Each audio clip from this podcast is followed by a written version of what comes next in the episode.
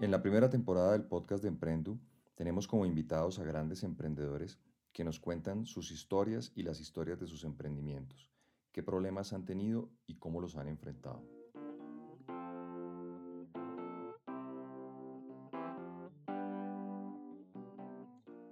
Hola Alberto, buenas tardes. ¿Qué hubo, Rafa? ¿Cómo estás? Muy bien, muchas gracias. Bueno, estamos hoy con uno de los emprendedores más admirados en Colombia, eh, Alberto Espinosa, quien tiene una carrera muy interesante y de la cual podemos aprender todos, porque Alberto fue empleado hace muchísimos años, fue gerente de grandes empresas como Frigorífico Guadalupe, como Alpina, desarrolló algunos de los productos más interesantes que todos conocemos de Alpina hoy en día y no contento con eso, dio el brinco para ser emprendedor, arrancó Mills de Colombia, que también es una de las marcas, de las empresas y, sus marcas de las más admiradas por todos nosotros. Cremelado tal vez es de las marcas que, que viene con nosotros desde la niñez. Y después de muchísimos años de desarrollar su empresa y volverla una de las más grandes de Colombia, la vendió, convirtiéndose posteriormente, y no contento con lo que ya había hecho, en el emprendedor social más admirado en Colombia. Alberto ha, ha sido parte de muchísimas actividades de muchísimos emprendimientos, como por ejemplo Empresarios por la Educación, como el Foro de Presidentes. Y pues no quiero, no quiero quitarle más tiempo a Alberto porque es bastante más importante lo que él tiene para contarnos que, que lo que yo para decirles de él. Eh, Alberto, cuéntanos cómo es la historia para que te volvieras emprendedor. Primero que todo, Rafa, estás exagerando un poco las, los adjetivos, sobran más de la mitad, o sea que quitemos una parte. Pero la verdad, mi caso es un poco curioso porque yo fui ejecutivo, realmente como dijiste, tuve varios cargos eh, de ejecutivo y la verdad me considero un gerente profesional. Realmente estudié ingeniería industrial, pero desde el principio mi sueño era llegar a ser gerente. Cuando llegué a ser gerente, concretamente en el caso de Alpina, pues seguía soñando y dije, no quiero quedarme hasta el final de mi vida solamente como empleado, como ejecutivo, sino que quisiera ser socio. Quisiera ser socio de alguna empresa, aunque sea una empresa más pequeña, cosa que les propuse a la gente de Alpina, pero ellos dijeron no, socio sí no puede ser. Yo tenía una participación sobre utilidades, pero yo no quería eso, yo quería ser socio, aunque fuera minoritario. Y en ese momento hablé, con un buen amigo, realmente, hablé con varias personas, busqué alternativas y surgió la posibilidad de entrar como socio en lo que en esa época se llamaba Tropicrim, que era una empresa de helados, pero que principalmente tenía restaurantes y la parte de helados era pequeña. Y entonces ahí hubo la oportunidad de convertir, de convertirme de ejecutivo a socio, que era un sueño que surgió después de haber alcanzado la gerencia de Alpina. Sabes que es una, es una historia pues muy interesante, no solamente por el hecho de que ya estabas, digamos, en, uno de los cargos tal vez más apetecidos de este país, porque Alpina sin duda pues es, es, tremenda empresa, sino por el hecho de que no, de que no buscaras directamente, digamos, una idea o con, con, o con tu amigo arrancaras una idea, sino que buscaras, digamos, poner, poner tu experiencia y conocimiento y asociarte con alguien que, que, trajera, qué sé yo, capital y otra experiencia y otro conocimiento. ¿Cómo, cómo surgió esa idea de Mills? ¿Cómo, cómo, una vez tú me contaste la historia de la paletera que me pareció una historia maravillosa. No sé cómo encaja esa historia de la paletera dentro de, dentro de toda esa historia. Yo lo que creo es que en esto pasa que una cosa es ser emprendedor y otra cosa es ser eh, gerente o administrador. Y lo importante yo creo que la suma de las dos cosas es la que es interesante. Pero en el proceso de desarrollo de uno como persona, creo que eh, es fácil que le surja ese deseo de no contentarse solamente con ser ejecutivo, sino también soñar con ser eh, socio. En ese momento, entonces, este amigo que comentábamos ya eran, eran, los eh, dueños de los restaurantes Cremelao, y entonces me dijo, ¿por qué no se viene para acá eh, como, como gerente y también como socio? Y entonces arrancamos, realmente pues era una empresa relativamente pequeña y tenía un manejo administrativo bastante deficiente. El cuento que te conté algún día de la paletera es que era una paletera que estaba en aduana desde hacía como un año o más, que no se había podido sacar porque ellos creían que la empresa producía mucha plata, pero la verdad no tenían eh, contabilidad, la contabilidad estaba atrasada un año, en un proceso de tratar de eh, eh, volver tecnificado, volver, volver, en el fondo quisieron automatizar, quisieron sistematizar toda la contabilidad y ahí se enredaron, entonces no tenían contabilidad, no tenían estado de flujo de caja actualizado y aunque tenían capacidad de moverse y hacían cosas, había mucho desorden administrativo. Entonces el caso de la paletera es que nos tocó empezar por ordenar las, la, casa, mm, sacar contabilidad, poner en orden las los bancos, las cajas y con base en eso nacionalizar la paletera, que fue el primer paso para poder empezar a organizar la parte industrial de los helados. En, la parte, digamos, del, de la idea del producto y de la paletera, ¿la paletera ya estaba ahí y fue, oiga, pongámonos a hacer helados o venía, digamos, dentro de la idea de traigamos los helados y se, y se quedó varada la paletera en la aduana? ¿Cómo fue, cómo, qué fue primero, mejor dicho? Lo que pasa es que mi socio era, ese sí era muy emprendedor en el sentido de que era a buscar ideas, a buscar oportunidades y después poco a poco se iban encontrando las soluciones. Entonces, en este caso, en la paletera se ha comprado una, una ganga, era una paletera muy barata, pero que se había quedado en la aduana sin poderse poner a funcionar. Entonces, lo primero era mm, hacer una planta, porque la planta que teníamos no cabía. Entonces, se hizo una planta.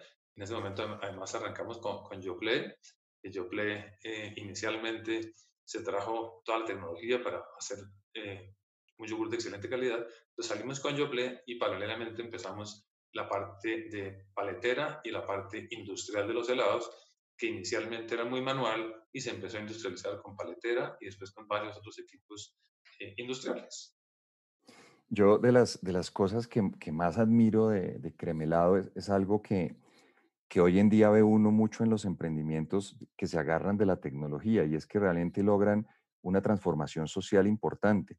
Es decir, la, red de distribución que crearon ustedes en ese momento no solamente le dio trabajo a muchísimas familias, sino que se convirtió a muchas personas en, en pequeños emprendedores. Es decir, los carritos que todos conocimos en los parques, detrás de eso siempre había una familia, había una cabeza de familia, había una señora. Es una historia muy bonita. Hoy en día ve uno emprendimientos como Rappi y dice, pues realmente Cremelado fue lo mismo 30, 40 años antes de, este tipo de, grandes compañías que están saliendo hoy, ¿no? Ahí lo interesante es lo siguiente. Nosotros eh, comenzamos eh, con la producción de los helados eh, y empezamos a montar paralelamente la red de distribución. La red de distribución que inicialmente fue a través de distribuidores a nivel nacional, pero obviamente los distribuidores de productos congelados eran muy limitados, entonces el alcance era muy bajo y poco a poco fuimos montando regionales y en cada regional una, una bodega y un distrito desde el cual se hacía distribución en esa región. Y en ese proceso, entonces, poco a poco fuimos aumentando cobertura porque la limitante grande que había para hacer crecer el mercado de los helados era la red de distribución congelada. Realmente no había buena congelación ni en, ni en camiones para transportar desde Bogotá hasta el resto del país, ni en bodegas de almacenamiento, ni en los clientes. Eh, realmente eh, los helados, eh, normal, la mayor parte de los helados se venden por impulso y muchos se venden en las tiendas, muchísimos a través de atravesarse al consumidor. Entonces, atravesarse como, por ejemplo, teniendo congeladores al alcance donde está el consumidor. Pero también los carritos, que los carritos eran ocasiones de consumo que existían más por atravesarse al consumidor en el momento oportuno que porque fuera una, compra planeada. Entonces, realmente, más que una compra planeada, es una compra de impulso que yo por el camino, o sobre todo un niño, va por el camino y ve a alguien vendiendo en un carrito los helados, el niño se antoja, se provoca y empieza la venta. Entonces, eh, entonces eh, ahí es parte de lo que, de lo que se, se, organizó para poder eh, ampliar esa red de distribución y ampliar las ocasiones de consumo. Alberto, ¿y cómo fue, cómo fue el, fondeo de, esa, de, esa, de ese emprendimiento en ese momento? Hoy en día uno recurre a inversionistas, recurre a fondos. En esa época, ¿cómo, ¿cuántos años tenías tú cuando, cuando diste ese salto? Eh, yo pasé a, lo que era Tropiquín en esa época, después le cambiamos el nombre y lo llamamos Mills, que quiere decir Mercadeo de Alimentos de Colombia SA, y Mills era porque queríamos que tuviera la imagen de multinacional. Al ponerle de Colombia SA, era una forma de mostrar que era internacional, que tenía esa visión, digamos, de, aspecto multinacional. Y esto estamos hablando del año 81. En el 81 yo tenía 34 años y em, en el fondo em, la razón por la cual em, comenzamos, digamos, con, con, con, todo ese de la planta y todo, era porque había la opción de este negocio, tanto en Yoplait como en el tema de desarrollar el, negocio de los helados, pero lo importante yo creo que fue que había muchos créditos de fomento. En esa época, año 81, primero que todo, era una época difícil, la economía no estaba muy, muy bollante, entonces había muchos créditos de fomento, créditos de fomento y una gran inflación. Esa combinación de los dos factores es interesante porque al haber mucha inflación y créditos de fomento a una tasa de interés por debajo de la inflación, acaba uno pagando en plazos medianos o largos menos de la plata que le prestaron. Entonces, ese era un gran, gran incentivo que facilitó para podernos endeudar. Nos endeudamos mucho, nos costó mucho trabajo. Al principio el nivel de endeudamiento era inmenso, el porcentaje de intereses que pagamos sobre las ventas era altísimo, pero poco a poco fuimos eh, sacando, tomando ventaja y fuimos empezando a cancelar las deudas. E inclusive los socios tuvieron que hacer aportes de, de lotes para cancelar publicidad, para cancelar proveedores de camiones. Nos tocó hacer canjes. Bueno, en esa época se acostumbró a hacer canjes en épocas de liquidez. Entonces, si yo tengo un lote o tengo algún activo y puedo darle como parte de pago de una deuda por un producto, un servicio que he recibido, eh, lo usamos y fue una forma de financiarnos y eso fue clave para poder arrancar. Cuando, cuando te oigo la edad, pues hago las cuentas y ya tú tenías tus tres hijos, ¿no? ¿Cómo fue ese tema del manejo de los miedos, Alberto? ¿Cómo fue? Cómo, porque economía mal, emprendimiento en camino, tres hijos en, en el colegio. ¿Qué te pasaba por la cabeza por esa época? ¿Exceso de confianza o, falta de responsabilidad? Una de las dos. En el año 81 nació mi hija menor, ese año nació mi hija menor, y yo pasé a ganarme la mitad del sueldo que me ganaba en Alpina, me la empecé a ganar en el nuevo, en el nuevo emprendimiento. Pero la apuesta era que tenía un porcentaje sobre utilidades. Cuando yo empecé en Alpina, trabajé con un porcentaje sobre utilidades y afortunadamente conseguimos unos resultados muy buenos que hicieron inclusive que me pidieron los socios que me bajara ese porcentaje porque lo que estaba ganando era más que lo que los socios se ganaban. Entonces, porque más que lo que ellos se repartían. Obviamente se ganaban más, pero se repartían mucho menos. Esa, esa experiencia de coger una empresa con gran potencial y negociar un porcentaje sobre utilidades, eso era lo que a mí me, permitía soñar. E indudablemente estaba en una etapa de vida de soñador, donde uno sueña y dice, aquí hay oportunidades, y en el fondo tengo que reconocer, me tenía confianza, seguramente no, no muy justificadamente, pero me la tenía. Muy interesante, muy interesante. Isabel me va a matar, pero dijiste que había nacido en el año 81. Yo creo que fue el año 71 según, según mis cuentas. No, Isabel sí, pero Verónica no. Verónica en el 81. Oye, Alberto, ¿y cuál es el problema más grande que has tenido como emprendedor en todos los años que, que y no solamente incluyo, digamos, la parte de, de Mills y la parte, digamos, ya de la venta, sino también ya en, en, en tus emprendimientos actuales? Pues un, un, problema muy grande fue el arranque de Mills, donde el endeudamiento fue muy grande y lo grave fue que hicimos un producto excelente. Yo Play recién salido tenía una calidad excelente, el mercado lo pedía inmensamente, pero la, la contribución marginal era muy bajita, entonces ganábamos muy poquita plata con Yoplait. Entonces, aunque al principio vendimos mucho, al poquitico tiempo dejamos de, de, de empujar y empujamos fue Cremelado y al final era el 90% de las ventas eran helados y solamente el 10 yogur, cuando vendimos eh, la empresa, la participación era mínima. Problema grande también cuando arrancamos con, con Sicolsa en eh, Armenia. Sicolsa fue un emprendimiento que arrancamos desde cero y era una fábrica para producir jugo de naranja con marca Country Hill. Como nosotros ya teníamos una red de distribución, nos pareció que era muy chévere hacer jugo de naranja. Entonces compramos una planta, también fuimos a Estados Unidos, compramos una planta adecuada, nos documentamos y empezamos a hacer jugo de naranja. eh, la Federación de Cafeteros había promovido la siembra de naranjas eh, en, el, en, todo el Viejo Caldas, en el norte del valle y los tres departamentos del Viejo Caldas. Y empezamos a producir esa naranja, una, una naranja de muy buena calidad, pero resulta que en la latitud nuestra era muy ácida. Entonces empezamos a hacer el jugo y el jugo que producíamos e, era intomable, era totalmente ácido. Entonces, ¿qué nos tocó hacer? Nos tocó ir a Venezuela a buscar proveedor de jugo de naranja, traer jugo de naranja concentrado y lanzar el jugo de naranja importando el concentrado de Venezuela. De ahí, entonces empezamos a desarrollar una variedad de, de naranja que se llama Sweetie, que la encontramos en un árbol en la región. Y ese árbol, entonces, se hizo toda la multiplicación de esa variedad y se sacó una variedad de naranja que sí funcionaba. Nos demoramos obviamente como seis o siete años hasta sacar una naranja que correspondía. Mientras tanto, nos tocó tapar el hueco importando el concentrado inicialmente de Venezuela y después de otras partes. Cuando empezó este, este problema del COVID, yo me acuerdo que de las primeras personas que llamé, pues preocupado a, ver su impresión, pues fuiste tú. Y sobre todo porque me interesaba mucho la experiencia tuya en esa época del apagón, que era como lo, lo, lo el, el, el, la gran debacle que yo recordaba que pudo haber ocurrido en una empresa, como puede ser, digamos, que la red de frío tuya o los congelados sencillamente se descongelaran y el helado se perdía. Me sorprende que no hayas, que no hayas hablado de esa época. Yo me imagino, siempre me llegó a la cabeza que fue un momento seguramente para ustedes muy difícil. Lo que pasa es que yo que momentos difíciles, la verdad, hemos pasado muchos.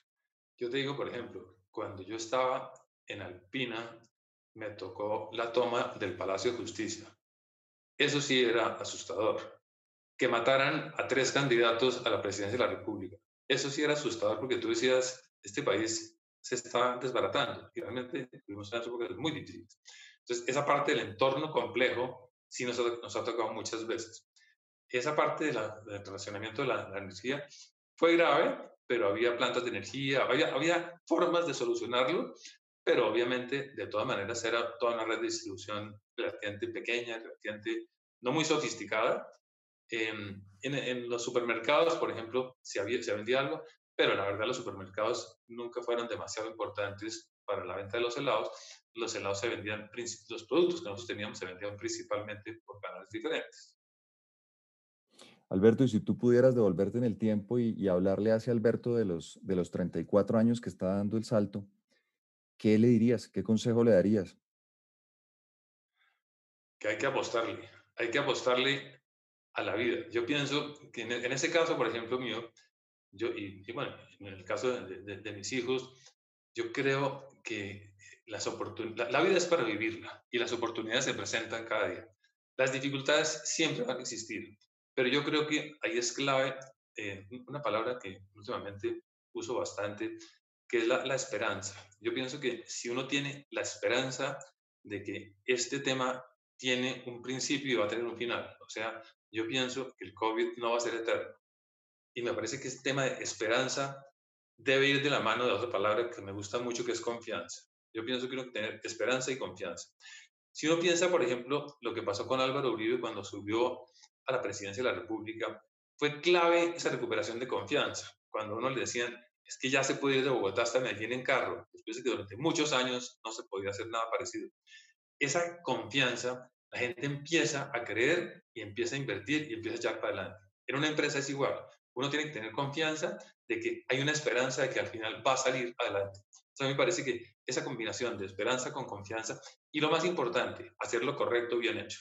Si yo tengo claridad de que el norte es ese. En nuestro caso, por ejemplo, teníamos claridad de que teníamos productos y que habíamos innovado. Desde que nosotros empezamos en, en Cremelado, lanzamos primero el heladino, que era un helado promocional que no se había hecho nada parecido, que cada vasito traía un premio. Los niños se morían por el, premio del, vasito. Después sacamos paletas, empezamos a sacar distintos tipos de paletas y íbamos innovando siempre y obviamente eso iba haciendo crecer el mercado. Entonces, a mí me parece que si uno tiene un producto que claramente es, es, apetecido y tiene unas ventajas competitivas claras, en nuestro caso, inicialmente fue innovación, pero después poco a poco fuimos teniendo una ventaja de distribución significativa. eh, después nos aliamos con la fuente, al aliarnos con la fuente, nuestra cobertura, el cubrimiento a nivel nacional fue mucho mayor. Entonces, cuando uno tiene un cubrimiento ya mayor, pues le da más tranquilidad y más solidez. Obviamente, siempre ha habido altibajos. Por ejemplo, de las cosas que no era nada buen amigo, el clima. Cuando llueve, las ventas de helados se bajan dramáticamente. Y ha habido años de mucha lluvia. Entonces, superar esos años de mucha lluvia siempre a veces es eh, complicado. Sin embargo, yo creo que también eh, son dificultades que poco a poco uno va aprendiendo, va entendiendo, digamos, que hay ciclos, que hay características de los mercados que uno va comprendiendo y va manejando. Entonces yo creo que si yo volviera a vivir eh, eso, mm, diría, ojalá tenga la oportunidad. Clave, clave, clave, me parece a mí, buscar un socio y un socio que a uno le dé confianza o unos socios. Yo creo que esa parte de los socios es eh, muy importante. En nuestro caso, por ejemplo, tuvimos socio de la Federación de Cafeteros y la Federación de Cafeteros en el Quindío fue muy interesante como socio para desarrollar un proyecto de muy largo alcance y tuvieron mucha paciencia. Realmente fue un proyecto, un proyecto que se demoró más o menos 10 años en realmente salir adelante porque tocó desarrollar una variedad de, de árbol diferente, que era la forma de garantizar tener la calidad que se quería. Entonces, a mí me parece que ese tema de asociarse adecuadamente es fundamental. Sin duda. Oye, Alberto, ¿y qué harías diferente si, si hoy volvieras a emprender? Eh, si volviera a emprender diferente, pues posiblemente en la parte de, de financiera trabajaría, trabajaría con mucho más profundidad. O sea, nosotros fuimos a Francia y vimos la calidad del yogur Yoplait y nos encantó y vimos, este yogur es mucho mejor que lo que puede hacer en Colombia y arrancamos con Yoplait eh, muy ilusionados con el producto, pero muy poco profundos en el cálculo de los costos y los márgenes. Eh, uno a veces cree que si tiene un margen primo alto, la, contribución marginal va a ser significativa y no siempre es así. O sea, uno puede tener eh, los costos y los gastos pueden ser muy diferentes de acuerdo al producto y a los canales y a distintas características. Yo afinaría mucho más el lápiz porque nosotros arrancamos vendiendo mucho, pero ganando muy poquito. Eso es un error muy grande. Eh, sin embargo, pudimos montar la red de distribución que a la larga fue la base para después eh, lograr el desarrollo que logramos. Alberto, ¿algo más que, quieras compartir con, los emprendedores de Emprendo? ¿Algo que, que puedas contarnos de pronto de lo que estás haciendo ahorita? Lo que pasa es que cuando nosotros tuvimos la oportunidad de vender Mills, yo sí dije, eh, yo sí quisiera vender Mills, yo tenía 59 años, pero yo no quiero eh, quedarme desempleado. O sea, yo creo que tengo una vida por delante eh, que para mí es, es apasionante y quiero vivirla hasta el último día lo mejor posible. Y lo mejor posible es sentir que cada día me despierto con sueños, con ideales, con metas, con ganas de hacer cosas. Para mí eso es súper importante y entonces en esa nueva etapa, a partir de los 59 años, eh, le dediqué la mayor parte de mi tiempo al tema de empresarios por la educación. Primero, con un proyecto que en su momento me pareció fue muy importante. Originalmente se llamaba Líderes Siglo XXI que era empresas que acompañaban colegios para mejorar la calidad de la gestión. Pero después otro que se llamaba Rectores Líderes Transformadores, porque lo que vimos era que cuando había un buen rector, el colegio era muy eficiente. Entonces, ese proyecto de Rectores Líderes Transformadores fue muy interesante porque hemos llegado a más de mil rectores a nivel nacional, donde hemos transformado instituciones educativas a través de mejorar la calidad del liderazgo y de la gestión del rector.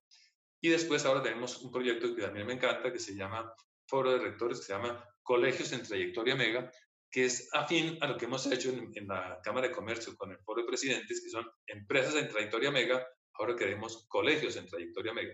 ¿Qué quiere decir eso? Son colegios o empresas que logran resultados sobresalientes por tener estrategias, métodos y sistemas para hacer las cosas con la mejor tecnología de gestión disponible en la actualidad. Entonces, yo siempre he sido muy apasionado por el tema de la gestión, de la parte de gestión. en el fondo, inicialmente era herramientas de gestión muy organizacional y con el tiempo eh, me convertí en un apasionado de gestión de lo humano, partiendo de ese trabajo entre empresas y colegios lo que vimos es que lo clave es la gestión humana, que la gestión humana quiere decir, en MILS le llamábamos humanos 100%, y es que la gente comprendiera qué significa ser humano y entendiendo qué significa ser humano, tuviera en claro el sentido de su vida y partiendo del sentido de su vida, hiciera un proyecto de vida muy estructurado, orientado a aprovechar todas sus potencialidades y buscar un desarrollo integral como ser humano. La convicción mía es que cuando un ser humano crece integralmente como ser humano, eh, su trabajo es mejor calidad. ¿Por qué? Porque está contento y porque se da cuenta de que el trabajo es el camino para crecer integralmente, es la base del crecimiento. Trabajo en cualquier tipo de actividad. En Mills, en Mills teníamos una, un dicho que era que el viernes por la tarde sea tan importante como el lunes por la mañana.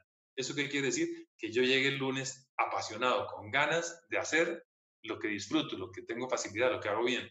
Entonces, si yo hago eso con pasión, haciéndolo convencido de que estoy haciendo lo mejor posible, pues mis resultados van a ser mucho mejores. Entonces, en el fondo es cómo lograr que todos los colaboradores de una organización tengan un propósito superior compartido y de ahí tengan una filosofía y un proyecto de vida individual y un proyecto colectivo que sea realizante para todo el mundo.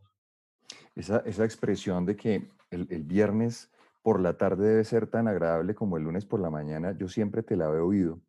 Pero en realidad cuando te preguntaba ahorita por, por algo reciente, estaba esperando que nos contaras algo muy personal que, viviste y que fue toda esta experiencia cuando creíste que tenías el, COVID, que estuviste en el hospital y tuve la fortuna de que compartieras conmigo lo, los pensamientos y lo que escribiste estando, estando en el hospital.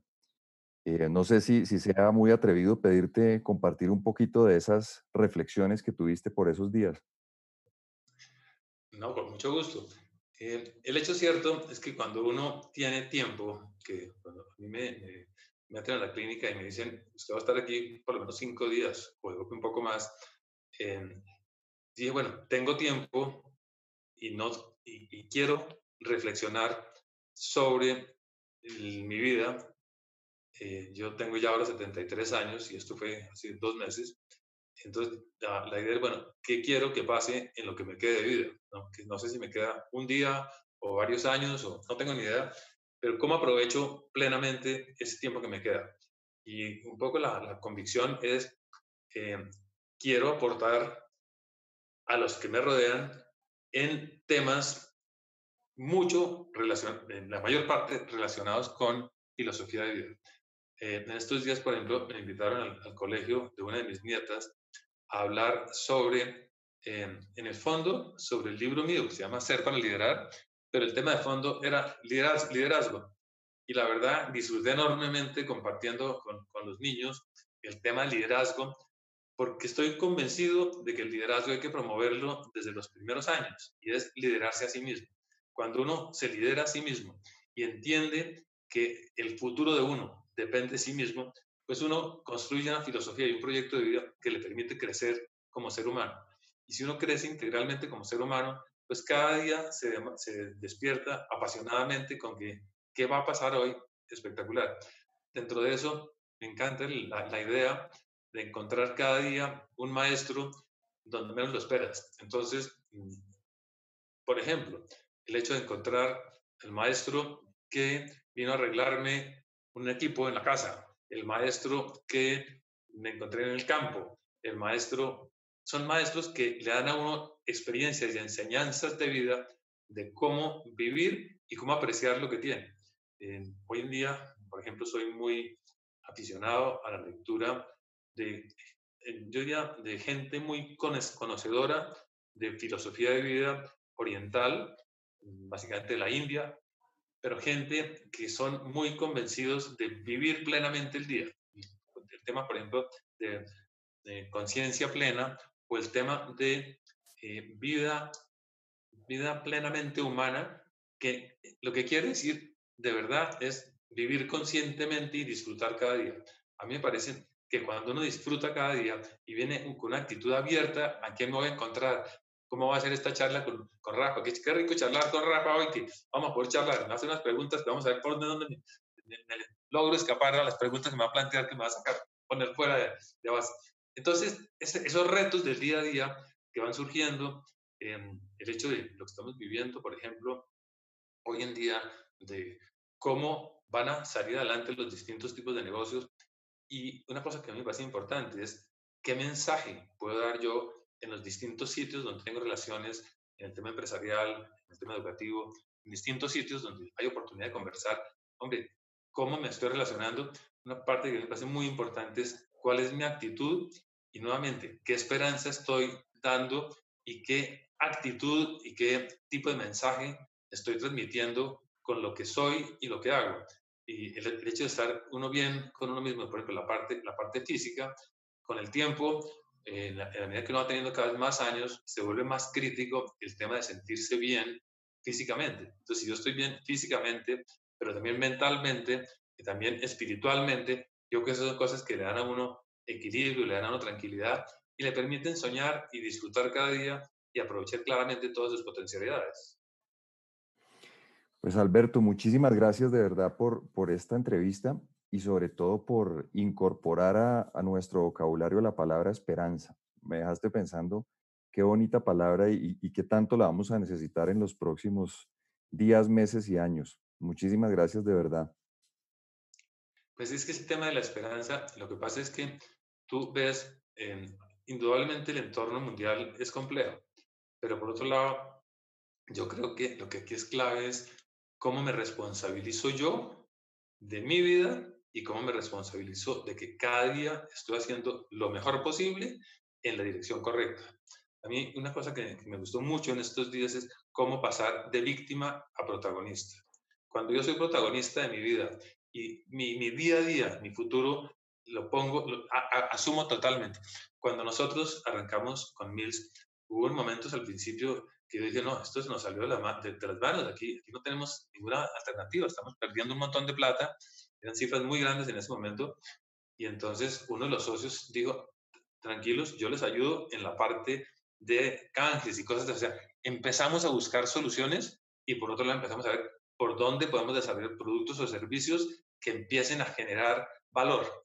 Yo creo que ahí empiezan a encontrar oportunidades y yo creo que aún en las situaciones más difíciles siempre hay oportunidades, siempre hay esperanza y uno lo que tienes que tener es actitud de echar para adelante y sobre todo la pasión de vivir plenamente cada día. Yo pienso que cuando uno va con esa actitud, las oportunidades se van abriendo.